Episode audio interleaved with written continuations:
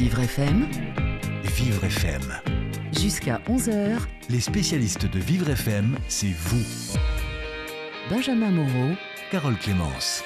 Bonjour Carole. Bonjour Benjamin. Avec vous dans Association Solidaire, nous allons parler des familles monoparentales. Exactement, il faut savoir Benjamin qu'aujourd'hui en France, une famille sur 5 est monoparentale. Des familles qui regroupent 3 400 000 enfants et qui sont davantage exposées à la pauvreté. Alors pour les aider, la CAF et l'association K d'urgences que nous recevons aujourd'hui, la CAF, l'association K d'urgences. Non mais je vous aiderai si vous voulez, il n'y a pas de problème. Hein. L'association Cas d'urgence organise... Vous faites rire Christine Kelly, notre invitée. Organise le 6 juin au Jardin d'acclimatation une journée des familles monoparentales, un grand rassemblement gratuit pour bénéficier de conseils d'avocats, de psychologues, d'huissiers de justice, de professionnels de la CAF, Pôle emploi, etc., etc. Alors que peut-on conseiller à ces parents solos concrètement? Pour répondre à ces questions, Christine Kelly est là aujourd'hui, journaliste Christine Kelly, fondatrice également de Cas d'urgence. Elle est notre invitée ce matin dans Association Solidaire. L'association Cas d'urgence, comment ça marche? Il y a des questions, vous êtes concernés par les familles monoparentales, vous voulez poser vos questions, n'hésitez pas. Notre standard vous est ouvert dès à présent, 01 40 09 68 20. Les spécialistes Association Solidaire sur Vivre FM avec Carole Clémence. Christine Kelly, bonjour. Bonjour Christine. Attention au micro, voilà, ça c'est pas à vous, mais c'est un autre technicien. Et allez-y Christine, bonjour Christine. Bonjour Benjamin, bonjour. Ah, on vous entend toujours pas. On vous entend toujours pas. Vous allez devoir changer peut-être de micro parce qu'on a un petit souci. Vous allez vous mettre au micro 5.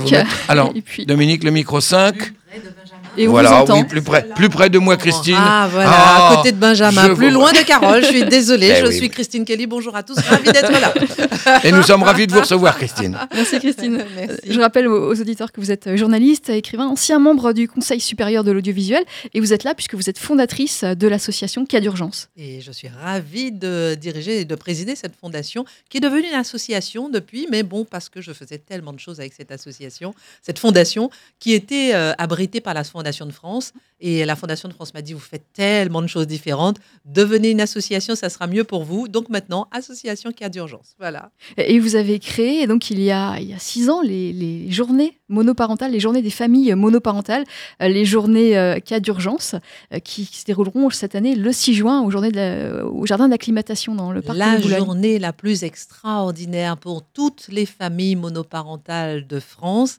Il faut venir donc au Jardin d'acclimatation. Si vous venez de province, de banlieue, du sud, de Toulouse, on rembourse le train, on rembourse le TGV. Ah oui, on rembourse les transports. Ah oui, absolument, parce que c'est une journée extrêmement bénéfique pour les familles monoparentales. Et pourquoi? Je vais vous raconter comment est née cette journée. La première année, j'avais 12 personnes. La deuxième année, j'avais 28 personnes. La troisième année, je ne me suis pas démoralisée pour autant. La troisième année, j'avais 300 personnes. Non. Oui, la quatrième année, 900 personnes.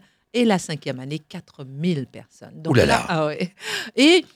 Comment tout a commencé? Je suis toujours partie de la base, en fait, demander aux familles de quoi avez-vous besoin, comment on peut vous aider pour être vraiment concrète, pratique et efficace. Donc, j'ai fait des sondages, j'étais en contact avec les associations sur le terrain, j'ai vu qu'elles avaient besoin de conseils juridiques. Souvent, elles se séparent, on prend un avocat, on ne prend pas un avocat, comment est-ce qu'on prend la pension alimentaire, etc. Justement, deuxièmement, comment récupérer la pension alimentaire? Donc, elles ont besoin d'huissiers de justice qui récupèrent, on ne le sait pas suffisamment, la pension alimentaire gratuitement. Donc, je fais venir des avocats pour les conseils juridiques, les huissiers de justice pour récupérer la pension alimentaire. Je vais venir la CAF, toujours un grand dialogue avec la CAF, hein, lorsqu'on est famille monoparentale, pour l'aide au logement, pour justement aussi la pension alimentaire, pour toutes sortes de questions. Donc ce sont des conseils personnalisés. Conseils personnalisés, exactement. On prend son temps, on discute aussi longtemps qu'on veut. Et là, tout le monde se transforme en bénévole. La CAF, etc.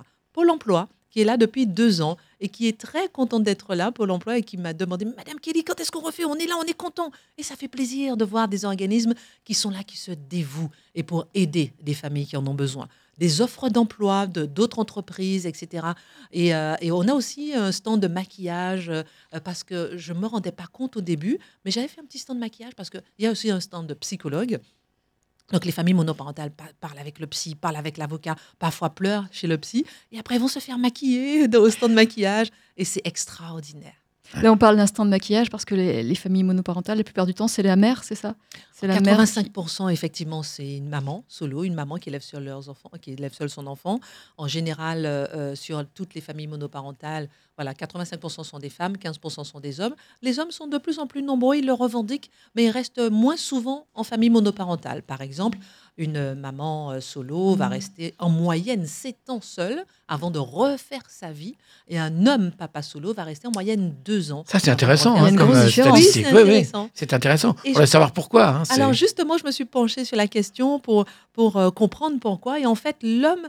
Lorsqu'il voit qu'il faut mettre à la fois les vêtements dans la machine à laver, à la fois faire les pâtes et touiller les pâtes, en même temps coiffer la fille. Et pas se tromper, pas mettre les pâtes dans la machine à laver. Eh ben voilà, exactement. Ouais, en même temps, coiffer la fille le matin et s'occuper de la poésie du petit, il pète très vite les plombs. En général, ce sont les experts qui le disent. Donc, en général, ils cherchent plus rapidement à se mettre en couple, alors que la maman monoparentale, elle va essayer de tout gérer. Mais souvent, c'est une charge mentale, voire une surcharge mentale. Et voir un burn-out parce que c'est très compliqué de tout faire tout seul. Pour revenir à cette journée, il y a une autre partie aussi, donc la partie conseil dont j'ai parlé, je n'ai pas tout dit, hein, il y a vraiment plein de conseils, donc il y a plein d'avocats, plein de psychologues, plein d'huissiers de justice. Mais on pourra vraiment y revenir par la suite. Oui, exactement. Il y a par exemple Compte Nickel. Compte Nickel, c'est pour ouvrir un compte sans banque lorsqu'on a été fiché à la banque et surendetté. Et ça, c'est extraordinaire. Les familles monoparentales sont les premières surendettées. Et les premières victimes du surendettement. Et souvent, on a juste besoin d'un RIB. On a besoin d'un RIB parce que, on a trouvé un boulot, etc. Et tout. Et personne ne vous donne le RIB. Vous allez dans un tabac, Compte Nickel, paf, vous avez un RIB. Donc ça aussi, c'est pour vraiment aider les familles au quotidien. Et puis, il y a toute la partie manège, attraction, les guignols pour les enfants. Donc vraiment, les familles monoparentales, comme les enfants, passent une journée extraordinaire. Ce qui me touche le plus, c'est qu'à chaque fois, j'en ai des frissons, à chaque fois, à la fin de la journée, les familles ou les mamans, surtout la journée, je vois que des mamans. L'année dernière, il y avait 4000 personnes, un seul homme. Hein. Ah oui. Ah oui, incroyable. Et les mamans viennent me voir et me disent « Madame Kelly », je dis oui. Et elles se mettent à pleurer pour dire merci. Et ça, au moins, tu te sens pour une fois utile dans ta vie. Et ne serait-ce que pour ça, je suis la plus heureuse du monde. 4000 personnes qui vous remercient, effectivement. Oui. Et c'est pas fini. Et c'est pas fini, Christine. Que vous attendez, le 6 juin, vous attendez environ 6000 personnes. Oui, c'est ce qu'on espère, 6000 personnes. Alors après, en fonction de la météo, en fonction des aléas des uns et des autres, mais on attend entre 4000 et 6000 personnes, absolument. Et on est très, très, très contents parce que les familles réclament. Alors, Madame Kelly, c'est quand cette année ? Ah oui, alors le jardin d'acclimatation, il est en pleine rénovation. Est-ce qu'il sera ouvert ? Oui, vous inquiétez pas, il sera ouvert, il sera tout neuf que pour vous. Et ça, c'est bien parce que, je vais vous dire, le jardin d'acclimatation... c'est pas trop cher, mais c'est pas donné non plus. Des familles monoparentales, premières victimes de la pauvreté en France, ce n'est pas si évident d'aller au jardin et de pouvoir payer les attractions. Donc c'est une vraie belle journée pour les familles de profiter du jardin, de faire des espaces pique-nique, de faire des ateliers modelage. Vraiment pour les familles, c'est extraordinaire. D'aller au guignol de l'info, au guignol, pas les guignols de l'info, au guignol. Par exemple, les familles, pendant qu'elles sont... Ça, c'est le CSA qui parle. Oui, c'est clair. La fille un peu trop formatée médias. Par exemple, les familles, pendant qu'elles sont chez le psy et l'avocat, les mamans, ça m'est arrivé d'envoyer les enfants avec un personnel de sécurité qui est vraiment complètement bénévole. Il y a même des policiers en civil, des policiers qui travaillent même au cabinet du Premier ministre, qui sont en civil et qui sont bénévoles, qui accompagnent les enfants de la salle de la grande verrière où il y a tous les psychologues, avocats, etc., jusqu'au théâtre des Guignols. Donc, c'est vraiment hyper sécurisé. Sacrée organisation. Hein. Ah oui, exactement. Les familles sont contentes, elles sont en sécurité, elles sont sécurisées, elles sont tranquilles. On a même trouvé une maman qui avait laissé son enfant. Ah oui, mais de toute façon, je sais que mon enfant est bien, elle a récupéré le soir. Voilà. J'ai dit, oui, mais bon, quand même, faites attention. Mais voilà, ça m'est arrivé d'avoir un bébé dans le bras, 2 poussettes, etc. Allez-y, madame, allez voir les huissiers, pas de souci, je sais, je le garde et tout. Alors, parallèlement à ça, si je parle trop, vous me dites. Hein, on va faire une petite coupure. Ne vous inquiétez pas, on va bientôt vous interrompre. Bon, allez, je vous laisse m'interrompre. On va écouter le MAS. Mais vous revenez, vous restez avec nous, évidemment. Avec grand plaisir. D'autant qu'on a besoin peut-être de votre réaction, puisque c'est l'heure de Mon Action Solidaire. Alors, Mon Action Solidaire, ce sont des actions, des initiatives qui ont été primées par l'OCIRP, parce que ces actions, initiatives, visent à améliorer le quotidien des personnes handicapées. Ainsi, aujourd'hui, avec Anis Farkohar, on va parler d'un jeu vidéo spécialement adapté pour les aveugles et malvoyants. De nombreux progrès ont été faits ces dernières années pour améliorer le quotidien des personnes en situation de handicap visuel. Il reste un domaine quasiment inaccessible aux personnes aveugles ou malvoyantes, le jeu vidéo. Bonjour Pierre-Alain Gagné. Bonjour. Alors vous êtes le gérant et cofondateur de Doino, qui a eu l'idée de créer un véritable jeu vidéo d'action-aventure audio jouable sur mobile. Alors concrètement, comment ça se passe ? Concrètement, on utilise son smartphone comme un joystick et ensuite on a un casque audio ou des oreillettes, n'importe quel casque, qui va retranscrire tout ce qu'on fait par du son au lieu que ce soit par de l'image. Et donc on est dans un environnement sonore en 3 dimensions et donc on se promène dans cet environnement sonore et on va interagir avec des éléments et on va devoir incarner un chevalier aveugle qui va délivrer sa princesse en traversant tout le royaume et il va lui arriver plein de petites péripéties. Alors ce jeu est-il disponible uniquement destiné uniquement pour les publics non-voyants ou est-ce que ça peut intéresser des personnes valides ? Non, on l'a vraiment fait en sorte pour qu'il soit agréable pour tous. On voulait pas faire quelque chose de spécifique pour les personnes non-voyantes, mais vraiment le penser avec une ambition pour qu'il plaise aussi aux personnes valides, pour les sensibiliser aussi à la déficience visuelle, puisqu'ils vont devoir se mettre dans la peau d'un chevalier aveugle. Et puis, parce que c'est aussi pour mettre tout le monde sur un pied d'égalité. Oui, on imagine une famille, par exemple, où il y aurait une personne non-voyante et d'autres voyants. Donc, comme ça, tout le monde peut jouer avec le même jeu. Exactement, et donc tout le monde peut avoir des discussions autour de ce même jeu et les non-voyants peuvent même aider les voyants puisqu'ils ont forcément un peu de facilité à se reconnaître par leur oui. Alors concrètement, le jeu est disponible ou est-ce que c'est encore à l'état de projet ? Oui, bien sûr, le jeu est disponible depuis octobre 2015. Il est disponible sur l'Apple Store et le Google Play Store et sur la plateforme de jeux vidéo Steam. Et il s'appelle A Blind Legend, donc il suffit de le rechercher sur ces plateformes. On mettra toutes les infos sur notre site. Mais est-ce que vous avez d'autres projets, d'autres jeux dans les mois, dans les années qui viennent ? Alors, on travaille sur plusieurs projets. Chez Doino, on travaille sur beaucoup de projets à forte utilité sociale. Donc, on a des projets à la fois pour des clients, des entreprises, des institutions publiques, sur ces sujets-là.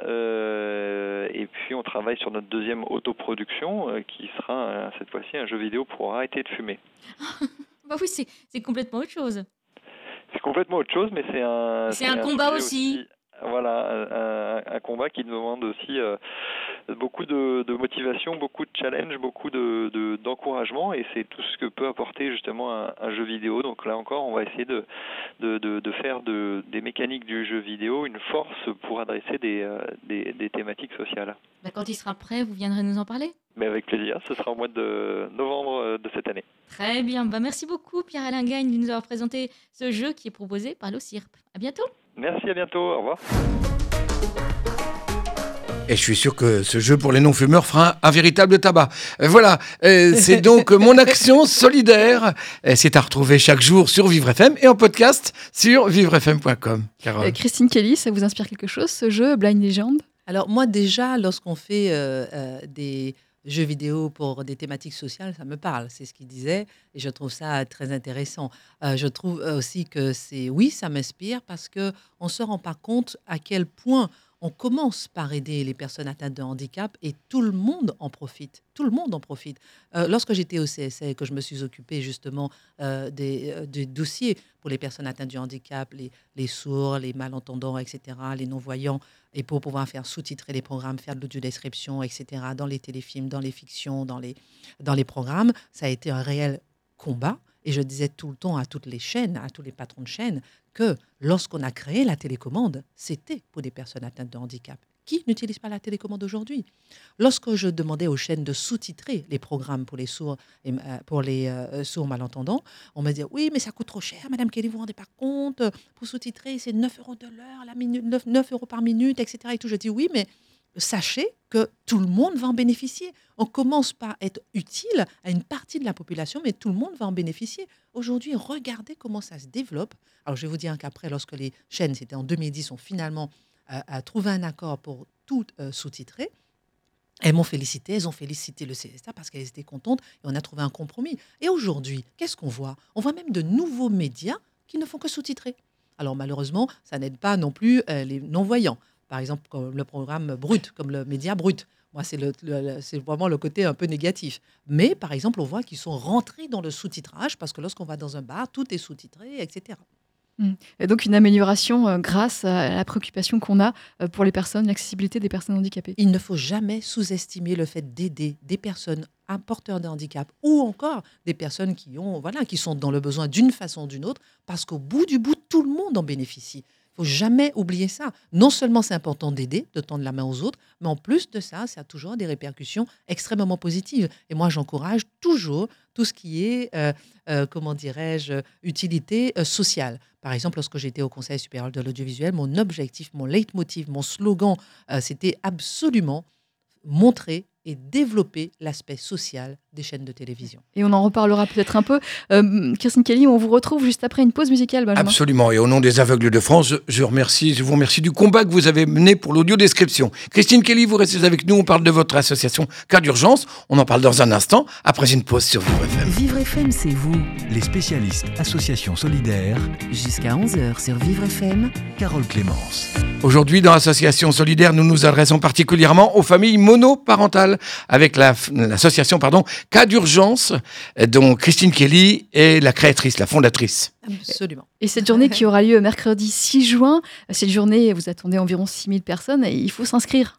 Oui, inscription obligatoire, parce que sinon, alors elle est complètement gratuite. Tout est gratuit pour cette journée. Après, il faut juste s'inscrire. C'est pour qu'on puisse effectivement assurer la sécurité. Inscription sur le site kdurgence.org. K avec la lettre K.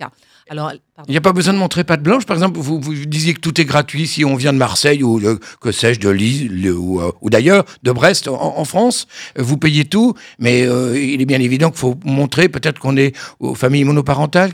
Non, il n'y a pas. Alors, pas vraiment besoin de montrer patte blanche parce que même les Noirs peuvent venir. Non, c'est private joke. Mais les aveugles peuvent montrer canne blanche, sans aucun problème.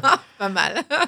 Non, mais très bonne question. En fait, oui, il faut quand même justifier qu'on soit famille monoparentale.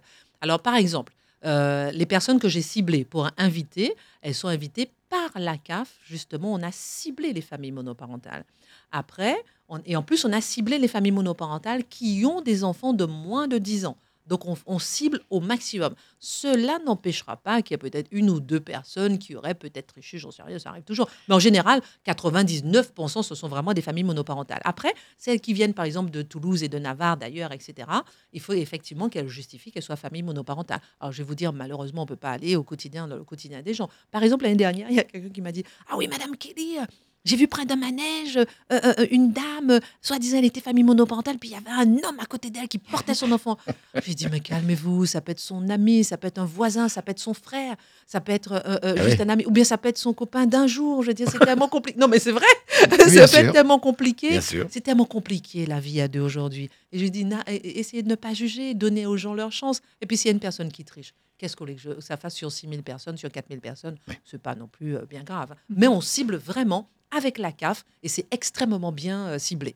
Alors famille monoparentale, ça peut être, c'est forcément un père ou une mère qui s'occupe seule de l'enfant. Ça peut pas être une garde alternée, c'est pas, ça rentre. Alors, pas. C'est marrant parce qu'effectivement, on pose souvent la question, est-ce que la définition même de la famille monoparentale, et la définition elle varie beaucoup. Par exemple, on dit famille monoparentale avec un enfant selon l'INSEE, de moins de 21 ans, de moins de 18 ans. Donc tout ça, ça change beaucoup. Le chiffre augmente beaucoup. Je crois que c'est de moins de 18 ans pour l'INSEE. Le chiffre augmente beaucoup dès que c'est plus de 21 ans. Donc voilà. Alors, quand on est en garde alternée, en fait, les familles qu'on nous, Cas d'urgence, considère comme famille monoparentale, c'est la personne qui reçoit, on va dire, l'allocation CAF il y a toujours une personne référente qui reçoit en fait les allocations ou les aides. Donc, c'est elle qu'on considère comme famille monoparentale et pas l'autre. Alors, c'est vrai qu'il y a beaucoup, par exemple, d'hommes qui me disent « Mais moi, Madame Kelly, je reçois mon enfant un week-end sur deux, je suis papa solo quand même parce que je reçois un week-end sur deux et pendant les vacances. » Et je dis « Oui, bon, vous pouvez venir, mais c'est vrai que vous n'avez pas la charge de l'enfant au quotidien et vous n'êtes pas considéré par l'INSEE comme famille monoparentale. Cela dit, ce sont des pères aussi, ça arrive aussi que ce soit des femmes, hein, mais ce sont des pères aussi qui, pour qui c'est compliqué lorsqu'ils ont la charge de l'enfant le week-end, lorsqu'ils ont la charge de l'enfant pendant les vacances, etc. Donc même ceux-là, ils sont vraiment les bienvenus pour avoir des conseils, pour savoir comment faire, comment évoluer en élevant seul son enfant, même 2 jours ou 4 jours par mois, c'est quand même important. Il y a des conseils spécifiques aux pères? Au père comme aux mères, je pense que... je ne sais pas si je pourrais dissocier les conseils, par exemple, au père, non. Non, je pense que... Il y a des jeunes filles au père, mais il y a pas... Mais c'est que Benjamin, il est en forme. Tous les jours comme ça. Déjà. Non, mais je pense que... Pour les pères, comme je disais, ce qu'ont remarqué les experts, c'est qu'ils pètent les plombs beaucoup plus vite. Voilà. Et ils ont du mal à assumer, à la limite, dès qu'ils voient une petite copine qui traîne, « Ah oui, tu veux pas venir vivre avec moi ?» Et puis, ils sont plutôt plus séduisants aussi. Par exemple, une femme qui va avoir un père qui élève seul son enfant, elle sera plus tentée de trouver une petite place dans la petite famille. Un homme qui voit une femme qui élève seule son enfant, ça sera un petit peu plus compliqué. Ça aussi, ça explique. On considère que la charge de la femme est supérieure à celle de l'homme. Oui, exactement. Mais alors pour les pères et puis même pour les mères, l'idée c'est surtout, moi j'avais fait l'autre jour une conférence sur la charge mentale, c'est surtout de planifier. Ça c'est le secret pour la famille monoparentale, la maman ou le papa qui élève seul son enfant, planifier. On ne peut pas tout faire, on devient dingue. Premièrement, sachez que tout le monde, toutes les familles monoparentales, qu'elles aient les moyens ou pas, encore moins si elle a les moyens, elle pète les plombs. Elle ne peut pas tout faire, elle est énervée, c'est compliqué d'aller chercher l'enfant, d'aller l'emmener chez le pédiatre, de l'emmener chez l'orthophoniste, de l'emmener aussi, d'aller à son travail, de quitter son travail vite fait parce que l'enfant est malade, etc. On ne peut pas tout faire, donc de respirer, de savoir que tout le monde est dans la galère et de savoir que ça va passer. 2, ne jamais s'énerver sur son enfant. Lorsqu'on veut s'énerver, on respire, on quitte la salle, on quitte la pièce, on respire. Et puis 3, planifier. Planifier pour se dire que la maison, l'appartement, il est dans un bazar total. Eh bien, on se dit que c'est que le samedi matin qu'on s'en occupe. On laisse le bazar pendant le week-end, on se met sur autre chose, par exemple, et on sait que le samedi, de 9h à 11h, on ne fait que ça. Ou bien, le samedi, de 11h à 15h, on ne s'occupe que de son enfant. Ou bien, toute l'après-midi, le samedi, on l'emmène, on se balade, etc. On va au parc, etc. Il faut planifier. De se dire que le dimanche matin, c'est pour ceux qui vont à l'église ou à la messe, ils vont. Et après, par exemple, se dire qu'ils prennent 1 heure pour faire tous les papiers administratifs. On fait les papiers, etc. Même s'ils le font en protestant. Hein, même s'ils le font en protestant. Moi, je suis protestante, par exemple. Donc, vous voyez, je pense qu'il faut planifier à chaque fois des petits moments pour pouvoir respirer ailleurs. Si on se dit... La charge mentale, c'est lorsqu'on est au travail et qu'on pense qu'à ce qu'il faut faire à la maison, ou bien lorsqu'on est à la maison, on pense ce qu'il faut faire à son travail. Donc, pour les familles monoparentales, la charge mentale et le burn-out les guettent. Il faut absolument planifier pour mieux respirer. Et vous le voyez, ça, sur les familles que vous recevez, sur ces journées? Vous voyez des femmes qui craquent parce que la charge mentale est trop forte? Mais je vais vous dire, je trouve que les enfants, même, sont absolument en souffrance. Et ça se voit. Moi, j'ai une petite fille de 3 ans et demi. Et l'autre jour, j'ai été visiter un centre à Paris, dans le 9e, qui accueille des familles monoparentales pendant 1 an, 2 ans, 3 ans, le temps qu'elles trouvent un véritable logement, digne de ce nom pour elles. Mais on sent que les enfants sont en souffrance, mais immédiatement. On sent que l'enfant est nerveux, on sent que l'enfant il tape pour un oui, pour un non, on sent que l'enfant il est mal soigné au niveau de la santé. Pourquoi ? Parce que la maman elle-même n'est pas bien dans sa tête, elle-même cherche un logement, elle-même cherche un emploi, elle-même n'a pas les moyens, on n'a pas le temps d'emmener l'enfant chez le médecin ou de se dire tiens, j'ai pas vu qu'il avait un début d'otite et l'otite s'est aggravé, etc., etc. Donc on sent que ces enfants sont en souffrance et voilà ce qui me rend terriblement énervée, enragée, révoltée, c'est de voir que ce sont les premières victimes de la pauvreté en France. Il faut absolument déployer un plan d'urgence pour ces familles monoparentales. Ce sont les enfants qui feront la France de demain. Derrière, il y a un enfant. Carole, vous parliez tout à l'heure de 3 millions d'enfants, 3 millions de pauvres. Il y a 3 millions de pauvres en France. La plupart sont en famille monoparentale. Qu'est-ce qu'on fait pour ces familles? Alors bien sûr, on s'est dit oui, la maman peut se débrouiller. Mais derrière, il y a un enfant. Je veux dire, on ne peut pas aujourd'hui ne pas prioriser dans tous ces plans les familles monoparentales. Parce que pour moi, la cellule familiale est importante. L'éducation est importante. Que vont devenir ces enfants demain? Alors, on dit que ce n'est pas forcément parce que vous êtes enfant de famille monoparentale que vous devenez délinquant. Même bien beaucoup sûr. De délinquants sont issus de familles monoparentales. Et ça, ça fait peur. Donc, bien sûr, il y a des mamans qui se bagarrent pour l'éducation de leurs enfants, mais il y en a qui lâchent prise parce qu'elles ne peuvent plus, parce qu'elles pètent des plombs, parce qu'elles ne se sentent pas aidées. Donc, cette journée du 6 juin au Jardin d'acclimatation, c'est un cri d'appel à la fois pour les familles, pour leur dire qu'elles sont entendues, à la fois pour ces familles, pour leur dire qu'elles sont écoutées, à la fois pour ces familles, pour leur dire qu'elles ne sont pas seules, et aussi pour le politique, pour leur dire de s'occuper des familles monoparentales. On aura par exemple présent, normalement, le porte-parole du gouvernement, Christophe Castaner, qui doit passer. On aura le vice-président de l'Assemblée nationale, Hugues Rançon, qui va passer. On aura d'autres députés qui vont passer. Et je tiens à mélanger les familles et le politique pour qu'on puisse savoir que ces familles sont en souffrance, le politique peut les aider et il faut qu'ils fassent le pas. Il faut que le politique voie ces familles, rentre en contact avec ces familles grâce à cette journée et il pourra le faire. On reprend Christine Kelly, on reste avec vous. On reprend avec vous dans quelques minutes après une pause musicale. Christine. 10h, 11h. Vivre FM, c'est vous. Les spécialistes Association Solidaire. Carole Clémence. Aujourd'hui, dans Association Solidaire, on parle d'une très belle journée, la journée du 6 juin, organisée par une association, l'association K d'urgences, que mène de main de maîtresse Christine Kelly, qui est avec nous. Et oui, et donc le mercredi 6 juin, pas le mercredi prochain, mais celui d'après, de 9h30 à 18h30, ou 18h30, oui. Dans le Bois de Boulogne, au Jardin d'acclimatation, ce sera à l'entrée principale Carrefour des Sables. Ce sera la journée K, la journée des familles monoparentales que vous organisez. Oui. Une journée à laquelle il faut s'inscrire avant le 4 juin, on l'a déjà dit, mais on le répétera avant la fin de l'émission. Il faut s'inscrire sur le site kdurgences.org, K avec un K à la lettre K et non pas C-A-S. Oui. Et donc cette journée, vous allez recevoir des hommes politiques, des femmes politiques pour prendre conscience de la difficulté des familles monoparentales. Vous nous l'expliquiez tout à l'heure. Est-ce qu'il y a des choses particulières qu'ils devraient mettre en œuvre selon vous ? Oui, alors juste avant de répondre à votre question, je pense aussi aux personnes qui sont porteuses de handicap pour dire que souvent, dans les familles monoparentales, j'ai des enfants qui sont autistes, qui ont des handicaps, etc. Et ça me révolte de voir à quel point, dans un couple, quand un enfant est malade, très souvent, le père s'en va. Et très souvent, la maman se retrouve en famille monoparentale. Et ça me révolte. En tout cas, que toutes les personnes qui nous entendent sachent que toutes les personnes sont vraiment accueillies. Elles auront des conseils. Moi, j'ai beaucoup de familles qui ont des enfants autistes, des enfants qui ont 12 ans, qui sont en fauteuil, etc., qui portent des couches où la vie est très compliquée pour la maman, où la maman est effrayée, elle a peur de tomber malade, d'avoir juste une grippe, parce que personne ne peut s'occuper de son enfant. Donc, des moments, la maman vit des moments terribles, terrifiants. Oui, sachez que ce jour-là, vous avez des psychologues, vous avez vous pouvez vous faire des copines aussi qui vivent les mêmes problèmes que vous et vous pouvez échanger avec des familles monoparentales. Donc, sachez que tout le monde est bienvenu. Par rapport aux politiques, alors... oui, elles peuvent vraiment changer la donne. Alors moi, au début, je me suis dit, je vais vraiment être sur le terrain, regarder, découvrir les familles monoparentales pour voir vraiment comment elles fonctionnent, qui elles sont. Parce que je n'étais pas famille monoparentale, je n'avais pas d'enfants, mes parents sont mariés depuis 50 ans. À mon avis, ils auraient dû divorcer, mais c'est pas grave, on ne pourrait pas. Je ferme la parenthèse. Benjamin va sortir une vanne. Rien du tout. Je vous écoute avec beaucoup d'attention. Je bois vos paroles et j'ai soif de vous écouter. Oh là là, magnifique.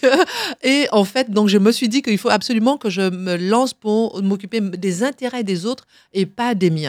Et lorsque j'ai regardé le terrain, j'ai vu que les pensions alimentaires ne sont pas versées, j'ai halluciné. Lorsque j'ai vu un peu les aides, normalement elles ont des aides, les aides ne leur vont vraiment pas à elles, forcément. Elles n'ont pas d'aide. Par exemple, une famille monoparentale, elle n'a qu'un seul enfant. 56% des familles monoparentales n'ont qu'un seul enfant. Elles n'ont pas d'allocation familiale, l'allocation de base. Un enfant, ça ne compte pas. Un enfant, ça ne compte pas, exactement. Et quand on est en famille monoparentale, c'est là qu'on en a besoin. Pas forcément lorsqu'on est peut-être en couple ou bien, et qu'on a deux enfants. Moi, j'ai rencontré plusieurs personnes en couple qui me disent « Mais moi, Madame Kelly, je donne carrément, j'aurais aimé donner mon allocation familiale à une femme qui n'a pas de papa, par exemple, pour élever son enfant. » Donc, tout ça pour dire que le politique a son rôle à jouer. Et lorsque j'ai fait tous les constats sur le terrain, j'ai été, par exemple, voir plusieurs politiques, plusieurs ministres de la famille, Rossignol, Najat Vallaud-Belkacem, sous François Hollande, etc. Avec Najat Vallaud-Belkacem, on a beaucoup travaillé pour augmenter l'aide donnée aux familles monoparentales. J'ai beaucoup travaillé avec différents ministres pour la visibilité des familles monoparentales. J'ai fait des colloques où les ministres viennent, où ils écoutent, ils prennent position. Et jusqu'à aujourd'hui, l'autre jour, il y a un conseiller de Bercy qui m'a appelé pour pouvoir tester une petite mesure pour les familles monoparentales. Et ça, c'est important d'agir sur le terrain et d'agiter les pouvoirs publics. Je dis tout le temps, j'agis et j'agite. Dernier point, au niveau politique, j'ai rencontré Madame Brigitte Macron, la première dame, pendant 1h30. Je la remercie encore de m'avoir accueillie et écoutée sur les familles monoparentales. Et elle a été très touchée. Elle devait venir le 6 juin. Malheureusement, elle doit partir avec son mari au Canada, le président de la République, pour un voyage officiel. Mais elle a été très touchée et elle voit, on est en train d'organiser avec la première dame des rencontres famille monoparentale et Brigitte Macron, complètement en off, pour qu'elle puisse s'imprégner de leur situation. Mais comment c'est possible ça, que des maris, des pères ne paient pas la pension alimentaire? Moi, j'ai toujours été effarée de ça. Jamais, ça me révolte. Ça me révolte. Parce que lorsqu'on va, on est sur l'autoroute et qu'on dépasse de 5, 10, 15, 20 km/h, on vous arrête la voiture, immobilisation, PV, on enlève le permis. Lorsqu'on ne paie pas la pension alimentaire, je dis bien alimentaire, aliment, eh ben on n'a rien. Ça me révolte. Et ça, je trouve ça inadmissible parce qu'un enfant derrière a faim et parce que cet enfant, il est souvent en situation de pauvreté. Une famille monoparentale sur 3 est sous le seuil de pauvreté. On ne voyait pas ça avant. Donc, même si elles ont un travail, parfois elles laissent le travail, elles finissent par ne plus avoir de boulot et ensuite elles basculent dans la pauvreté. Je trouve ça révoltant, inadmissible, scandaleux. Et je dis que les pouvoirs publics devraient déjà depuis longtemps prendre des mesures rédhibitoires pour qu'on puisse payer la pension alimentaire. On ne peut pas être une famille monoparentale qui élève seule son enfant, ne pas avoir d'allocation familiale parce qu'on a un seul enfant, et en plus ne pas avoir la pension alimentaire. Mais on va où? Non mais on va où? Je veux dire, un minimum, je veux dire, aidons, donnons les aides à ceux qui en ont besoin. La Cour des comptes avait fait un rapport en disant que les aides, il fallait absolument les revoir, les redistribuer pour celles qui en ont le plus besoin, pour les personnes les plus défavorisées. Quand est-ce que les gouvernements auront le courage de mettre à plat toutes les aides et de les redistribuer aux personnes qui en ont le plus besoin? On a peur de faire ça, ça prend du temps. Prenons le temps de le faire pour aider. Si on aide une famille, on aide un enfant, on aide la société, on aide la société de demain. Et justement, pardon, je suis sur cette journée... Non, vous avez raison, alors là, franchement... Ça venait du cœur et c'est important de le souligner, de le répéter. Alors cette journée du 6 juin, la CAF sera présente, la CAF co-organise avec vous. C'est la première année qu'elle intervient. Ah non, c'est pas la première année, mais c'est vrai qu'elle co-organise avec nous et je suis très contente. Et vous savez, en fait, ça rejoint votre question tout à l'heure, c'est la question de Benjamin, comment est-ce qu'on les cible ? Est-ce qu'il faut montrer patte blanche? Et c'est justement comme ça que je me suis rapprochée de la CAF pour pouvoir bien cibler les familles monoparentales, pour qu'on puisse pas me dire, mais Madame Kelly, regardez, la plupart des gens, ce sont des couples mariés que vous invitez. Ben non, voilà, c'est pour ça que je me suis rapprochée de la CAF. Et la CAF, on est partenaire depuis 5 ans ou 6 ans maintenant. Et je suis très contente de ce partenariat avec la Caisse d'allocation familiale. Parce qu'ils sont vraiment... Jean-Louis Horry, qui est le directeur de la CAF Paris, on fait un travail extraordinaire pour aider ces familles. Ils sont vraiment très, très, très mobilisés pour aider les familles monoparentales. Je vais profiter pour citer les autres partenaires. Donc, j'ai parlé de Pôle emploi. J'ai parlé aussi de LVMH. Benjamin, vous avez parlé tout à l'heure de ce salon handicap. Il est justement soutenu handicap, par... emploi et achat responsable. Exactement, lundi 28 mai. Il est soutenu aussi par LVMH. LVMH soutient beaucoup K d'urgence. LVMH gère le jardin d'acclimatation et nous offre justement toute cette journée. Donc, on les remercie.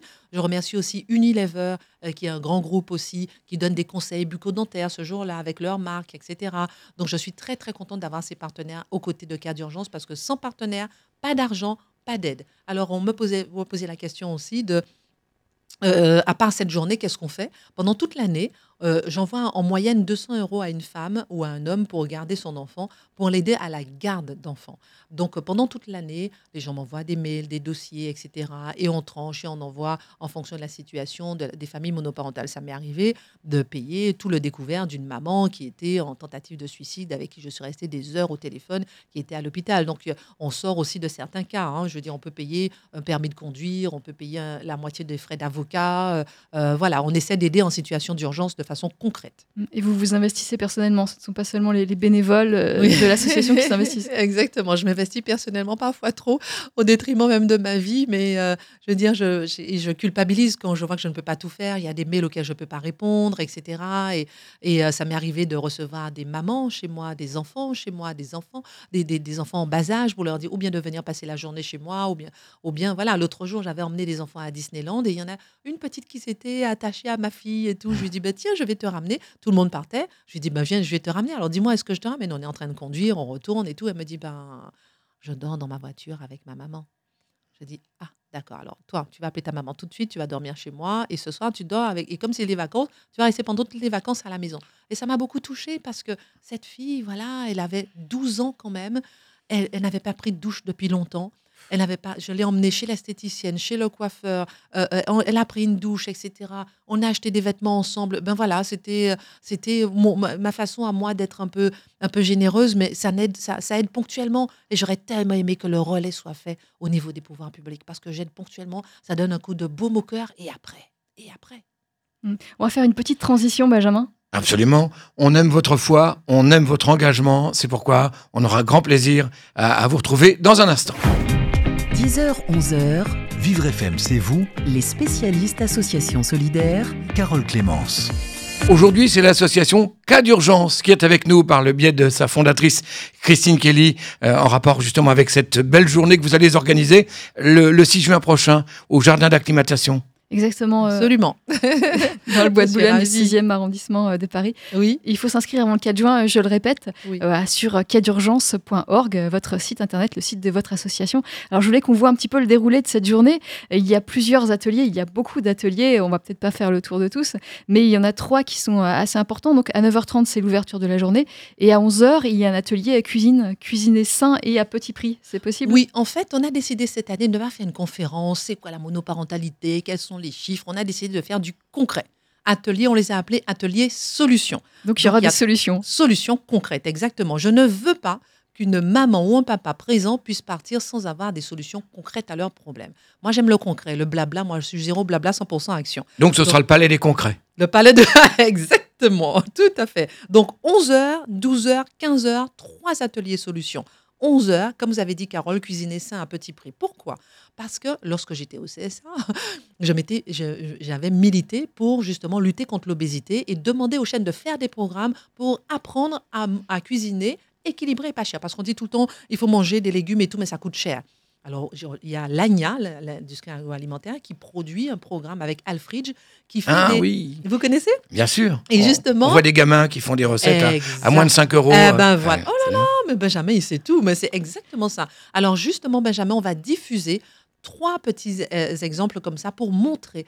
expliquer aux familles qu'elles peuvent cuisiner sain à moins de 5 €. Et on aura une spécialiste de la nutrition qui viendra raconter. Alors, ce seront des ateliers très dynamiques, très péchus, de 30 minutes. Pap, questions, réponses, questions dans la salle. Voilà ce qu'il faut faire, les conseils concrets pour cuisiner sain à petit prix. Mais plusieurs milliers de personnes vont pouvoir assister à l'atelier ?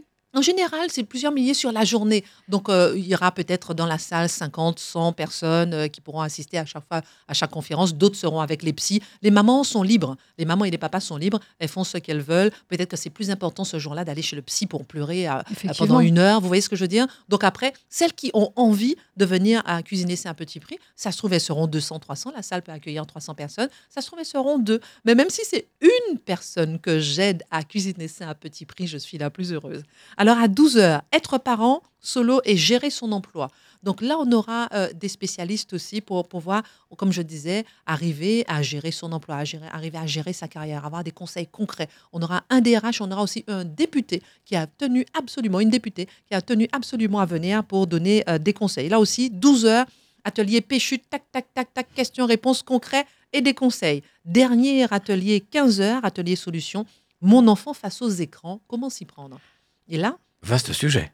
Exactement, Benjamin, c'est très important pour moi parce que je trouve que souvent, la solution pour les familles monoparentales qui pètent les plombs à être toute seule pour élever son enfant, quand l'enfant a 2-3 ans, paf, on lui donne un téléphone, c'est la tranquillité absolue. On peut faire sa vaisselle, on peut laver la machine, on peut les vêtements de la machine, on peut laver, on peut balayer, on peut repasser. Attention, danger. Écran égale danger. Il faut maîtriser les écrans. Donc, comment arriver à utiliser les écrans ? Oui, il faut les écrans. Je ne dis pas une vie sans écran du tout, mais arriver à les maîtriser, arriver à gérer et être conscient que derrière le fait de donner un écran à son enfant, oui, on est tranquille, mais attention aux conséquences dramatiques derrière. L'enfant peut développer des troubles autistiques. L'enfant peut ne pas s'améliorer, ne pas s'adapter à l'école, ne pas s'adapter en classe. Après, on va le faire suivre par un AVS à l'école parce que justement, il a eu trop d'écrans. Donc, comment vous voyez des enfants comme ça ? Ah oui, j'en ai vu. Ah oui, parce que justement, la maman qui élève seule son enfant, son seul recours, son papa, en fait, c'est justement le téléphone portable. Donc, elle donne à l'enfant le téléphone portable. L'enfant ne sait pas manipuler, n'a pas de motricité, ne sait pas s'adapter aux autres. Et finalement, petit à petit, il n'arrive même pas à apprendre à lire. Oui, ça arrive. Donc, je veux alerter les familles, leur donner des conseils concrets. Et là, croyez-moi, même les familles monoparentales ont bien besoin de conseils comme ça, qui ne sont pas familles monoparentales. Et justement, vous conseillez de ne pas laisser un écran à un enfant trop jeune. Enfin, vous donneriez un âge. Alors, en général, on dit pas d'écran avant 3 ans. Ça devient très compliqué de ne pas donner un enfant un écran avant 3 ans. Par exemple, moi, à une famille classique, nucléaire, papa, maman, enfant, on dit, au CSA, on dit pas d'écran avant 3 ans. À une famille monoparentale, je sais qu'elle ne le fera pas. Donc là, c'est pour ça qu'on va adapter les solutions et on va leur dire, vous pouvez donner un écran, 1, en vérifiant ce que l'enfant regarde. Oui, en assistant vraiment l'enfant. Voilà, quoi. Voilà. 2, exactement. 2, en maîtrisant la durée. Et 3, en maîtrisant strictement la durée. Et 3, en apprenant à l'enfant à lâcher le téléphone portable. Parce que lorsqu'on donne à l'enfant un écran, on est tranquille, waouh, super, génial, pouf, on a le silence. Et quand on reprend, ça hurle dans tous les sens. C'est autre chose, oui. Voilà, donc il faut apprendre à gérer la sortie. L'entrée, oui, mais la sortie aussi. Lorsqu'on apprend ça, là, on peut maîtriser. Mais surtout, maîtriser et donner le moins possible un téléphone portable, un écran à un enfant en dessous de 3 ans. Mais on a plein d'autres conseils qu'on donnera avec des spécialistes. Il y aura aussi Mémona Hintermann, qui est membre du CSA, qui sera présente, qui va ouvrir justement ce débat, parce qu'elle s'occupe de la protection du jeune public au Conseil supérieur de l'audiovisuel. Donc, elle sera là. Donc, on a vraiment des personnalités qui seront présentes pour donner des conseils. Un beau rendez-vous, donc à ne pas manquer, mercredi 6 juin. C'est pas une journée, il faut la faire sur une année, quoi. Ah ben, c'est clair. Avec tout ce qu'il y a à faire. Exactement. Vous savez, j'ai demandé au gouvernement, au délégué interministériel à la lutte contre la pauvreté, de reprendre cette journée, Benjamin, exactement comme vous dites, pour les familles monoparentales, et de la décliner sur toute la France. Parce que toute la France en a besoin. Et si tout le monde s'y mettait un peu dans chaque grande ville, par exemple, pour faire une journée comme celle-ci, le monde avancerait. On l'espère, et en tout cas, c'est certain qu'il y aurait des améliorations. Je voulais qu'on revienne un petit peu sur votre rôle, le rôle que vous avez eu au CSA. Alors, vous avez travaillé sur le dossier de la visibilité oui. des personnes en situation de handicap, bien entre sûr, autres. Vous avez travaillé sur cette visibilité. Qu'est-ce que vous pourriez dire aujourd'hui sur ce sujet ? Qu'est-ce qu'il en ressort aujourd'hui ? Alors, ce qu'il en ressort aujourd'hui, c'est que j'ai dû me bagarrer pour la visibilité des personnes effectivement en situation de handicap, comme pour les personnes en situation de diversité. Malheureusement, la télévision n'aime pas les différences. La télévision n'aime pas les différences physiques et apparentes. Elle aime les différences en termes de caractère, en termes de personnalité. Elle aime les différences effectivement éditorialisées. Vous voyez ce que je veux dire ? Mais elle n'aime pas les différences physiques. Et ça, c'est scandaleux. On considère que c'est pas beau, c'est ça ? On considère que c'est pas beau. C'est parce que l'écran est plat, vous comprenez, donc oui. C'est ça. Et ça, me suis beaucoup bagarrée. Ça ne dépasse pas. Voilà, et je me suis beaucoup bagarrée contre ça, et c'est un scandale, même jusqu'à aujourd'hui. Et je vais vous dire, on en parlait hors antenne avec Benjamin et Carole, pourquoi j'ai accepté d'être chroniqueuse chez Touche pas à mon poste avec Cyril Hanouna, parce que c'est le seul, écoutez-moi bien, j'étais membre du CSA, le seul à militer pour la visibilité des personnes en situation de handicap. Voilà pourquoi j'ai accepté. Et personne ne comprend, mais oui, mais ils font n'importe quoi. J'ai dit oui, mais c'est le seul qui, lorsque je l'appelle pour aider mes familles monoparentales, il vient. Lorsque la télévision est éteinte, il va visiter les personnes. Personne ne le sait. Il va dans les hôpitaux, il va donner de l'argent aux enfants qui sont en souffrance. C'est le seul de tout le paysage audiovisuel français à aimer les gens tels qu'ils sont. Donc, ce n'est pas seulement une image, il fait aussi des choses et c'est réel. Et on ne vous a pas payé pour le dire, je le précise. Ah, ça, c'est sûr. Exactement, exactement. Et moi, je trouve que ma présence là-bas, c'est une présence militante. Parce que derrière les petites blagues à 2 balles, etc., qui me font rire, bien sûr. À peine 2 balles des fois. Même. À peine 2 balles des fois. Mais derrière, c'est quelqu'un qui méritent vraiment. Si on avait des personnes plus souvent comme ça, moi, dans la salle, mais il n'y a que des personnes à moitié qui sont porteuses en situation de handicap. Dans la salle, des personnes qui viennent assister à l'émission. Mais je trouve ça normal. Des personnes qui sont en fauteuil, des personnes qui sont malvoyantes. C'est ça, la société d'aujourd'hui. Il faut aussi qu'elles aient une vie comme tout le monde. Et qui est-ce qui leur donne accès dans les médias ? Personne. Personne ne donne accès. Seulement le Duo day. Ah ouais, waouh, super, le Duo day. Génial, ça existe. Mais et après ? Derrière le Duo day, on se cache. Tiens, on a fait sa mission et c'est fini. Cyril Hanouna, il le fait toute l'année. Et ça, respect. On espère qu'il y aura encore plus de visibilité pour les personnes en situation de handicap. Christine Kelly, je vous remercie. Il est l'heure de terminer. Merci Christine. Mais je ne veux pas vous quitter. Qu'est-ce qu'on fait ? Vous restez avec nous, c'est simple. C'est parce que Vivre FM, ça continue quand même. Donc vous restez avec nous, il n'y a aucun problème.